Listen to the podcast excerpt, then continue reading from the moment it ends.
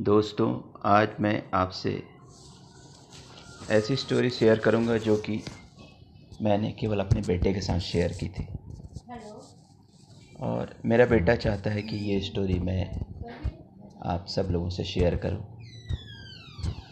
तो ये स्टोरी उन दिनों की है जबकि मेरी शादी नहीं हुई थी। आप कह सकते हैं कि ये प्री वेडिंग स्टोरी है।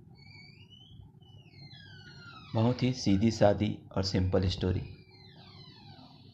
जैसा कि मैंने अपने बेटे को सुनाया था। वही स्टोरी आपके साथ मैं साझा कर रहा हूँ।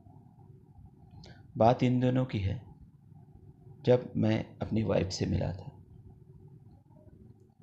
जूही क्योंकि गाँव में रहती थी। बहुत ही सीधी सादी लड़की थी। और जब वो स्कूल जाती थी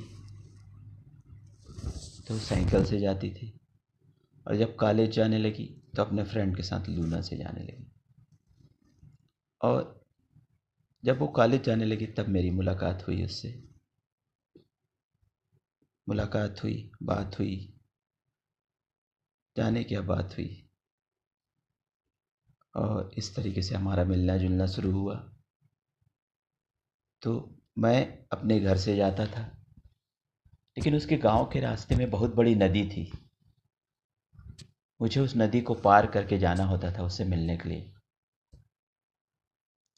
तो उस समय ज़्यादा बोट भी नहीं चलते थे, ना नाव थी उस नदी में। तो उस नदी को मैं तैर करके पार करता था। और जब मैं उस पार जाता था, तब वो मुझे मिलती थी, गर्मा गर्म चाय के साथ में। और हम दोनों नदी के किनारे बैठ के चाय पीते थे और टोस्ट खाते थे। और फिर मैं लौट आता था। और ये होता था महीने में दो से तीन बार।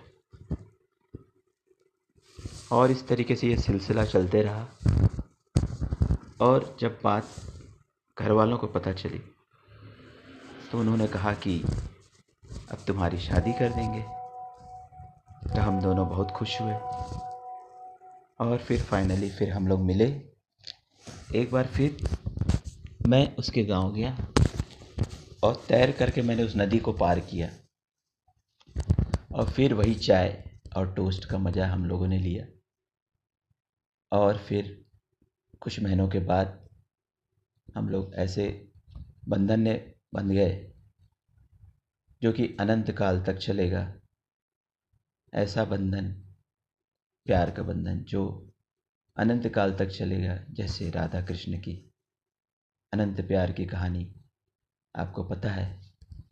उसी तरीके से हम लोग भी इस ज़िंदगी को जीना चाहते हैं, जो कि मेरे बेटे अखिलेश को भी पसंद है। और उसी के इच्छा के हिसाब से इच्छा के अनुसार मैं ये स्टोरी आप लोगों के साथ शेयर कर रहा हूँ। थैंक यू गुड नाइट शब खैर।